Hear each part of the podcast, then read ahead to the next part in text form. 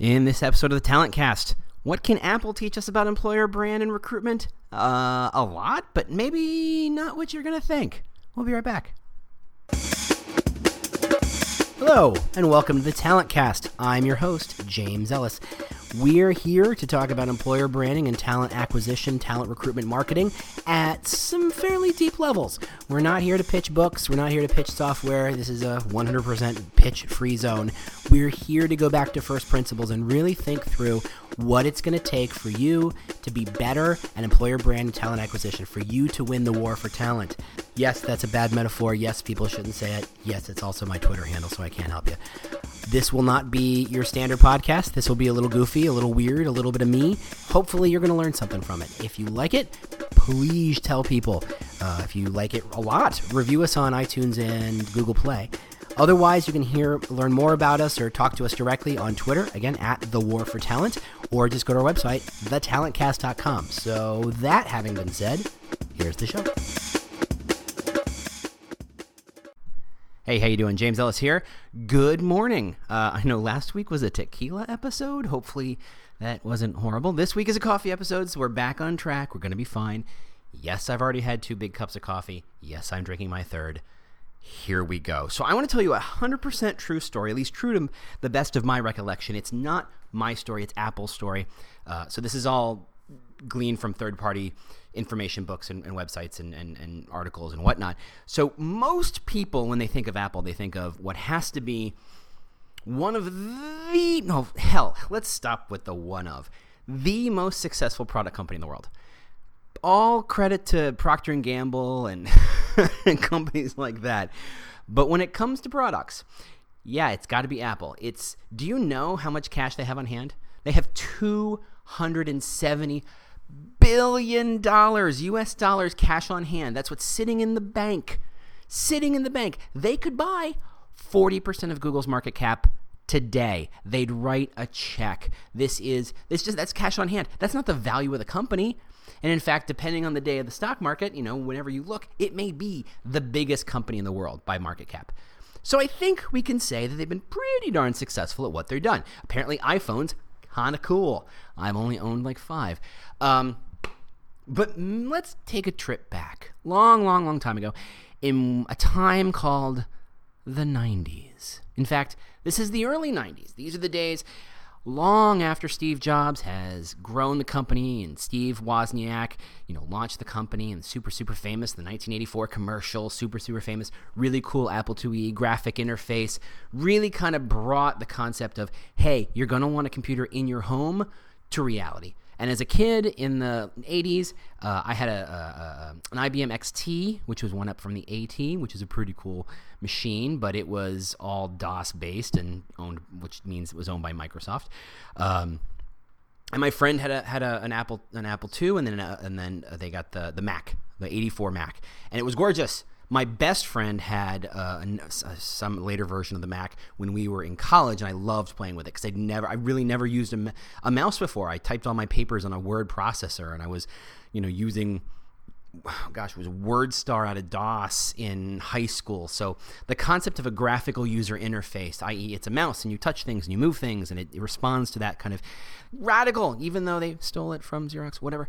Um, Huge, huge company. They were going great, except they weren't. Except Microsoft was just destroying them. The Microsoft Space PCs, the the the IBMs, and the soon to be the Compaqs and the uh, uh Hewlett Packard and uh, HP rather, and then um, uh, Packard Bell. Oh my God, Packard Bell, and, the, and then of course the e machines and the gateways and all that. Just they were just owning the landscape, and Apple had a nice little kind of niche there. You know, they own the education and design spaces. Really, if you wanted to go to college and you wanted to d- discount on computers, Apple was there to help you because they knew uh, this perfect computer for students. Or at least that's what they thought. They weren't cheap. They weren't, you know, the necessarily the best computers. Maybe they were, depending on your, you know, how you saw things. But they were a fairly effective company. Not, however, gonna set the world on fire. And then they fired Steve, and Steve went away, and Steve did what Steve did. Uh, and that's a well documented process in which he took a shit ton of drugs and started a whole nother company and invested in Pixar and became kind of wealthy uh, and, was, and came back triumphantly. But we'll talk about that in a second. What happened was is they brought in um, actually, Steve helped bring him in, which is the kind of ironic part. Uh, the guy who used to run Pepsi, and the, the famous line being, "You don't want to change the world, or you want to sell sugar water." And the guy who ran Pepsi started to take over Apple. And the guy who ran Pepsi decided to do what guys who run Pepsi generally do. They think retail. They think, okay, in order to capture more market share, in order to grow, we need to offer more options. We need to offer different flavors. Think how many versions of Pepsi there are in the world today.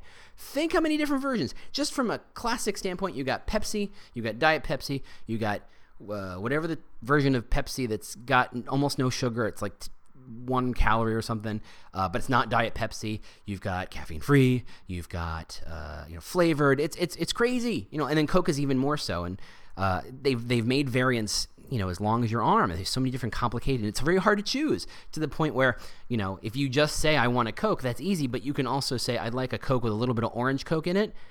That's crazy. That's just radical. So what that's what the Pepsi guy did to Apple. He said, "Okay, we need to make more printers and more kinds of printers. We need to make more options on our on our computers. We need to offer um, you know different kinds of boxes and different kinds of memory and different kinds of hard drives and different kinds of software and different kinds of and different kinds and different kinds and different kinds and then he said we need to sell this everywhere so we need to put these in stores many different variations and we need to partner with resellers let them do the hard work of selling these things and it didn't work and some point in the mid 90s, they were pretty much on the precipice of just disappearing.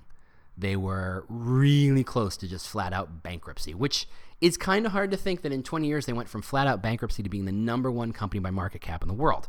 But that's 100% true. They brought Steve back, they bought NeXT.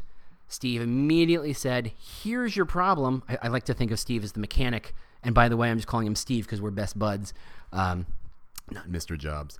Uh, he, you know, here's here's your problem, kids. Uh, you got way too many products and nobody knows what the hell they're buying. It's too complicated. And effectively, what you've done in the fight with the Mac and the fight with the PC, the Mac has decided to become a PC. They've decided to become nothing more than gray or beige, boring boxes with swap outable components. And that's not what Mac was all about. Mac is all about we own the hardware and then we own the software. And what's magical about that? The integration.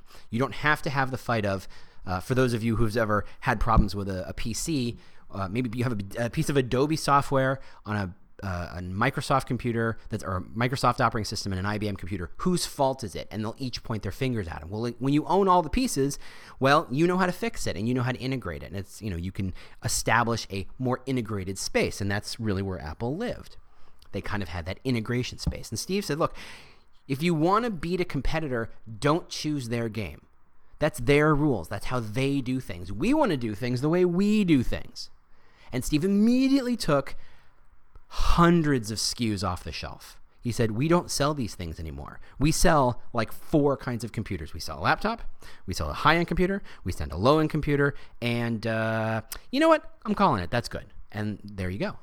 And that's when he in- introduced the first iMac, the kind of fishbowl, uh, neon color, and then, of course, the PowerBook, which kind of looked like a toilet seat, but whatever, not you know whatever. But they only had a handful of computers, and if you you know each computer had two or three variants in terms of levels of memory or uh, hard drive space or processing power. Very very straightforward. And if you go to the Mac computer Mac website right now, if you want a laptop, there are like four variants, and each you know you've got the power. Or, I'm sorry, you've got the Pro and the Standard, and I think you can still buy an Air. Uh, and each one of those has two or three um, iterations or variants therein. And that's it. It's very straightforward to see the difference. You don't have to choose between a thousand choices, you choose between three choices. What's that study where they, with jelly, where they said, um, they were offering samples in a grocery store of jam, and if they offered three, you know, they offered three samples, three different kinds of jellies or jams, uh, they had far better sales than if they offered 20 different. And what happens is, as you see 20, you go, the choices are so daunting, I'm so confused, I don't know what to get. What Steve Jobs was saying was that what Apple was was not just the manufacturer of great hardware and software, not just the integration or integrator of great hardware and software. What he was saying is what we're all about is that we are curators. We know what you want. We can help you make better choices. In the same way that a chef who says, "Well, here's a piece of meat, you cook it and tell me what flavors should be on it." That's not a chef, that's that's a short order cook. A chef says, here's a piece of meat. Based on this piece of meat, what we need to do is cook it on both sides quickly. We're going to slow roast it. I'm going to put a, pout, a compound butter. I think maybe sage is what we're going to do, and we'll have a side of potatoes. That's what a chef does. They make choices for you. They don't. You don't go into a restaurant, a good restaurant, and say, "Hey, I like this, but can you swap out this for that?" Because you don't, unless you've got some sort of allergic reaction to something. You don't. You're there because the chef is good to let the chef make choices. And Steve said, effectively, we're the chef. In fact, we're the best chef. We make the best choices. We're going to make choices for you. We're not going to hand all that power over to the user. The customer is always right, kind of, sort of. And when I squint real hard, maybe, but no. We're the most the smartest about this. We know the future. We know where things are going. We can make better choices, and that's why he could say things like, "Yeah, we're offering this de- uh, desktop computer without a floppy drive," and the world went freaking nuts but he was right because we were at the end of the lifespan of the floppy drive. We were in a connected computer world, and he was just kind of kicking that along. If he had asked everybody what they wanted, they would have all demanded a floppy drive. The cost of the computer would be complicated and higher, and we would not have necessarily moved to the internet as fast. He decided for us. What he was doing was choosing who he was. He was saying, Apple is about this thing. We're the anti PC. PC is going to give you every option under the sun, so long as you like gray and so long as you like beige. But other than that, any option under the sun. Go nuts. I don't care. If that's what you want. That's what you want. If you want to go to the grocery store and pick your own meat and pick your own butter and pick your own potatoes and pick your own seasonings, pick your own flavors, go crazy. Go for it. But I'm a great chef and I know what I'm doing better than you do. And yes, you will pay me for a premium for my expertise. And that's the story of Apple. And that's why it is the greatest company right now at the moment by market cap. Now, of course, based on some of the recent events, maybe it's kind of losing its way. I'm not going to say I'm in love with Tim Cook and the way he's doing things. I think he's a better manager than leader. There, I'm putting it out there. I don't think I'm really calling too much complicated thing. I think he's offering too many products and he's not embracing who they really are. But that's a whole separate podcast. And this isn't a tech podcast. This is an employer brand and recruiting marketing podcast. So what the heck does that mean? What are the lessons we can learn from Apple? Because that's what I promised. You can tell the coffee is working. I'm going to take a sip. Hey, uh, just interrupting myself for just a second, just to remind you that because this podcast has made me extraordinarily wealthy, there's really nothing you can do. You don't have to buy anything, you don't have to make any commercials or anything. You do not have to donate anything at all to keep this podcast going. Again, wealthy beyond my wildest dreams. Thank you all. I appreciate it. All you can do to help me make this podcast even better somehow is to review us on iTunes and Google Play and other places that you review and share podcast information. That's all you got to do. Leave some stars, leave a review, whatever you got to do. We really appreciate it. It's what keeps us going. Thanks to the people who've done it already, but keep them coming. We really do, like I said, we really do appreciate that. That's all I had to say. Again, I'm going to stop interrupting myself to bring you the amazing voices of me. Bye.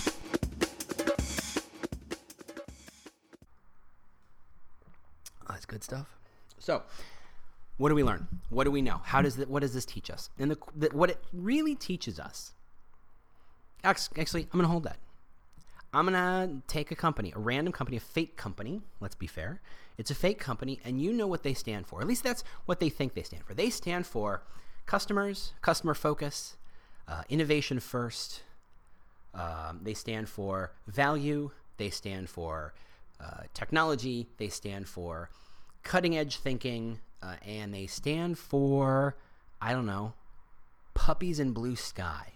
Let's throw that in because that's really just as valuable. Too many companies, and this goes. This applies to corporate mission and true, but I, we're focused here on employer brand.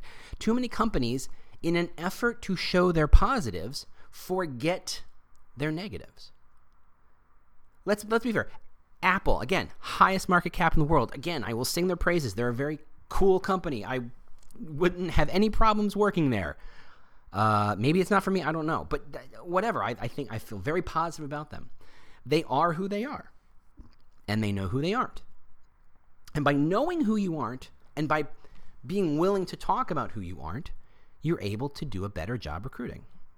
Look at Amazon. Again, I even go to Amazon all the time because it's a great example.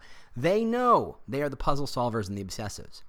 You can be smart but if you're not the obsessive type and the quirky weird type, I'm sh- they, they're going to tell you, we're sure you're going to have a great time at other company. But you're not for us. We know who we are and we know who we aren't. And a good employer brand embraces who you aren't. Why? okay. Um, if I mean, just go take a look at 10 employer brands or 10 empl- uh, company missions or 10 recruitment marketing styles. It's all positive. It's all we love this. We are, we're all about customers. Now, there's a company out there who will love to tell you how much they're customer focused, how customer focused they Everything is about the customer, customer, customer. Except about a month ago, that company called the cops on a customer and dragged his butt, bounced him around the seats of the United flight. United, customer focused, except when they're not.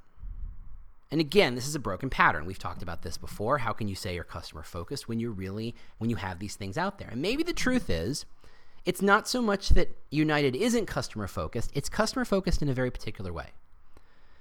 You you know, they're they're about, look, if you go by the rules, we will do these things. We will we'll do our hardest to get you there on time. We're customer focused up until the point we have to ev- evaluate our policies. If you understand our policies and you live by our policies, we are customer focused. But nobody's going to say that. That's not an employer brand. That's not fun. That's not engaging. That's not catchy. No one's going to say, yeah, I love my policies. It's not how that works. They say customer focused because they think that's all they have to say. And then the news comes on and we go, well, apparently we're not so customer focused. And I'm sure they think they're customer focused. And I'm sure individually, each person who works there think of thinks of themselves as generally customer focused. I mean, let's be fair. No one works as a flight attendant or works the desk of, a, of, of an airline thinking, I hate people. right? That was not a that was not a good choice of, of, of occupation for them. They are to some extent customer focused, and they probably see themselves as customer focused up until a point. And the thing is, it's up until the point that defines the brand. It's up until the point, it's the edge that defines who you are and not the thing. So if I can say, I'm all about um, happiness, that doesn't mean anything. I'm all about success. What does that mean? What you have to do in order to define this brand, this employer brand, is define up until what point? What is the edge? I am all about success up until the point I have to lose sleep over it. I'm all about success up until the point the work gets hard. I'm all about success up until the point I have to kill somebody. Those are all very different brands, right? I'm all about success no matter what you know, the mob mentality. we will kill people for success. We do not care. We will make that happen. That's a successful brand. Willing to say how far you're t- able to take it. At the same time, we're all about success up until the point we violate the law. That's success. There are some companies for whom that's a fuzzy line. You know, you look at Enron. They're all about success, and we're willing to bend a bunch of rules and maybe break a few on the way.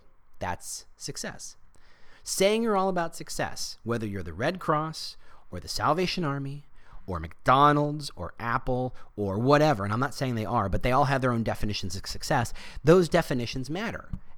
Defining the edge of those lines is what matters. Defining who you aren't is what matters. So again, you're customer focused, but up until what point? Up until the point where it becomes expensive, are you willing to lose money for a customer? How f- customer focused are you? That's true branding. That is what just to be able to say no to something, to say that's not what we do. There's a, and I wish I could tell you who who said it, but I, and frankly, I probably could pull it up, but I'm not gonna. Um, but success is as much about saying what you won't do. I'm sorry, let me rephrase that. It's not success. I totally blew past that. The line is strategy is as much about saying what you won't do as what you will do. Anybody can say we're going to be successful. Anybody can say we're all about the customer. Anybody can say we're all about innovation. Apple can say it's all about innovation, and it has a, a track record of providing innovative products and spending a massive ton of cash to make that happen. And to buying companies in places where it can't manufacture that innovation by, it, by itself. Google, all about innovation. Same thing. Gonna make it, gonna buy it, whatever it takes, we're gonna be innovative. That's what we do. Anything Elon Musk does, all about innovation. Gonna make it, gonna buy it, whatever it takes. McDonald's is about innovation but it's going to do it differently. It's going to do it slower. It's not going to spend as much money because its margins are different because its business won't let it spend the kind of money that app, you know, Apple and, and Google and, and, and Elon Musk seem to have access to. They're going to do it differently.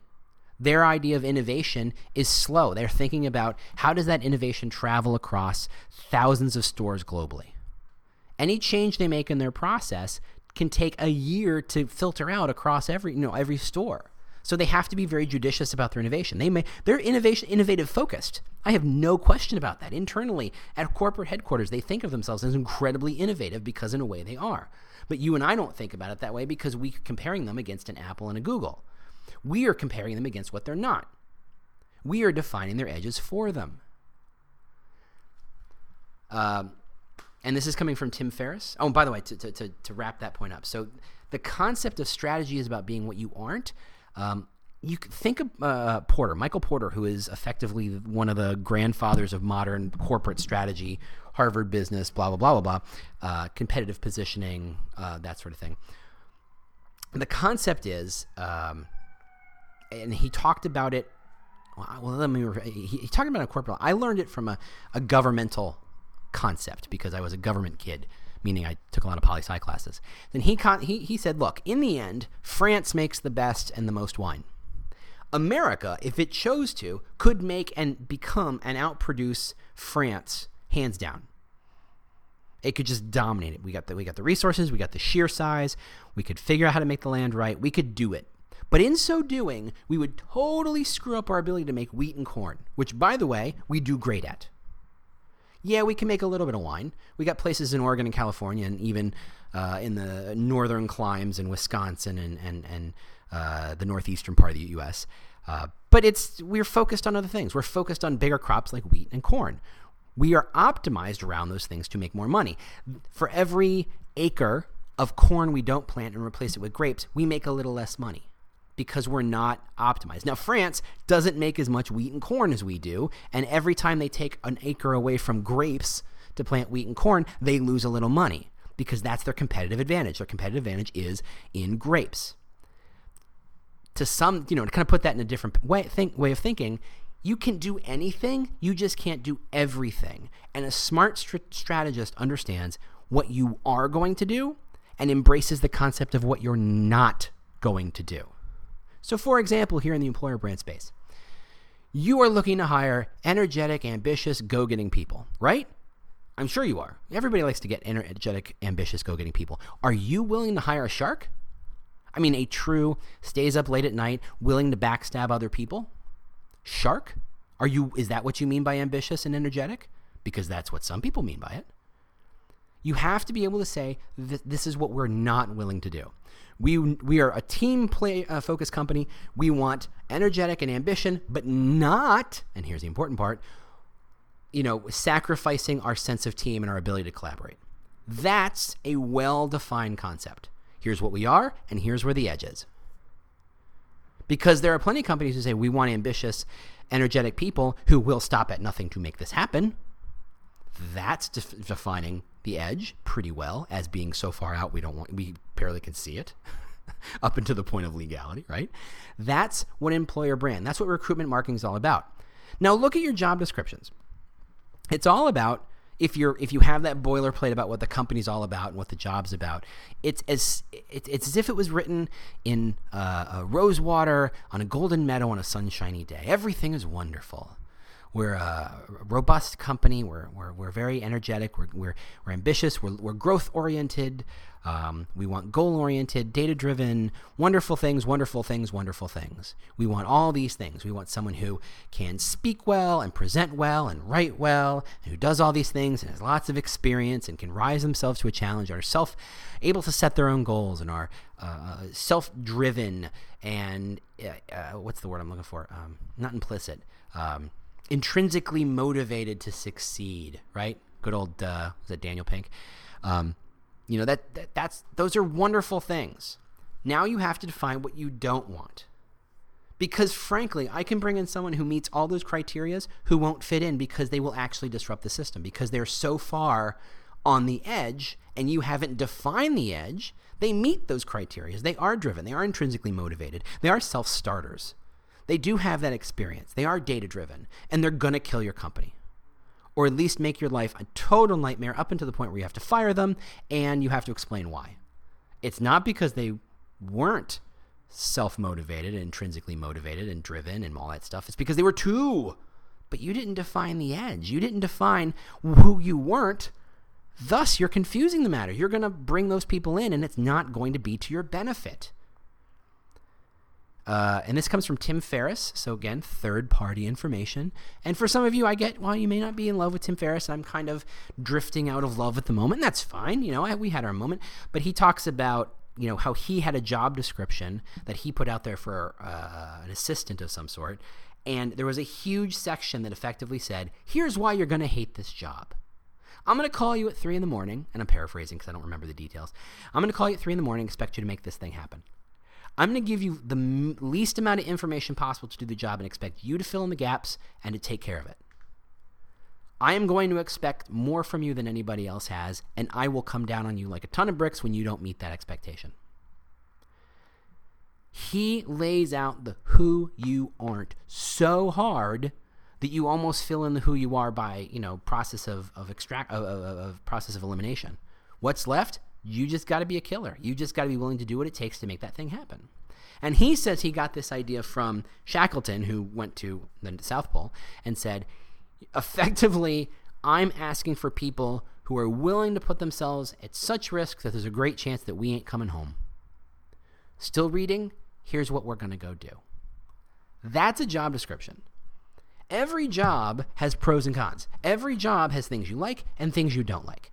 Every job every job, CEO all the way down to uh, mailroom and customer service or um, frontline service or the person who has to get yelled at by customers, whoever, top to bottom, left to right, doesn't matter. Everybody has pros and cons, but we never define the cons. We always talk about the pros. We are design, we are expected to frame and spin and pitch this idea of this is why you're going to love this job, and quietly ignore the reasons why you're going to hate it. So, for example, I'm opening a store that sells sweaters. I want you to help sell sweaters. So here's why you're going to love the job. You're going to interact with people. You're going to help them make good choices. You're going to make them feel good about themselves. And I don't tell you things like people are going to come in and be jerks to you and blame you for things that you have zero control over. That's true, right? Let's let's every retail experience. Every retail experience I've had, I have gotten screamed at by people for things that I had zero control. of. These are things that happened before I got hired, right? Sometimes. You know, corporate decision, I'm apparently the face of the company, therefore I get the vitriol that spews from their mouth. That sucks, but it's a part of the job. Being in retail sales in that particular space, you're going to get that. You're going to get the good, you're going to get the bad. Now, as someone who's looking for a job, I'm not an idiot. I'm going to go to Indeed and Glassdoor and look at those reviews to see what those negatives are. You don't say them, so I'm going to go find them because, again, not an idiot, and I know they happen. I know there's no such thing as a dream job.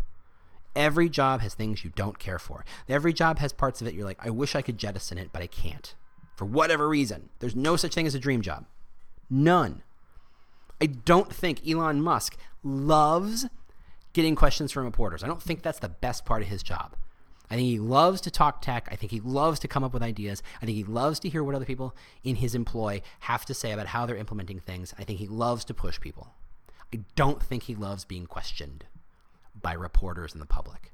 I don't think that's his favorite part of the job. Does he still do it? Yeah, you kind of gotta.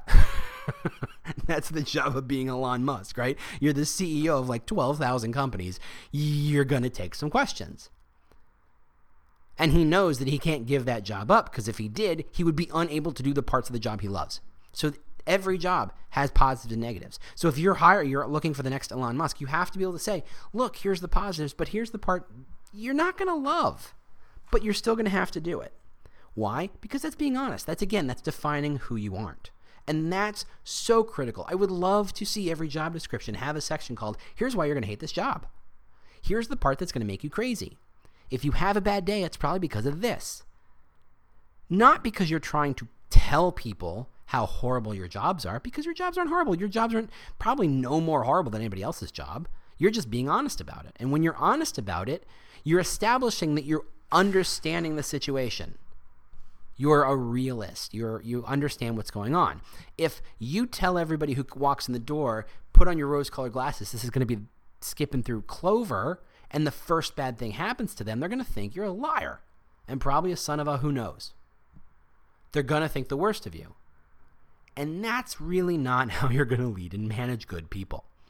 You have to be honest. You have to tell them the good and the bad. You have to define who you aren't and let them prepare themselves. Let them find their own way to get good with it and comfortable with it. Elon Musk has figured out how to be good with this. The dude stutters. The dude is not a great public speaker by any stretch. He has figured out how to be good at it and leverage his strengths. But clearly, it's been work and it's the part of the job he doesn't care for. And everybody can figure out how to deal with the part of the job they hate, whether it's the politics, whether it's the paperwork, whether it's the who knows, whatever it is, there's some part of your job that you hate. You've figured out a way to manage it. Some of it may be pure procrastination, but if you know that coming in, you can plan. You feel like the company is honest with what's going on.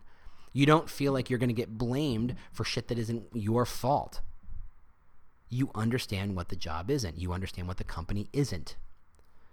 Look, you know, if you're a company and you're a tech company and you don't have unlimited funds and you're let's be fair, even Apple technically has limits to its cash, though they be may be hard to conceive of.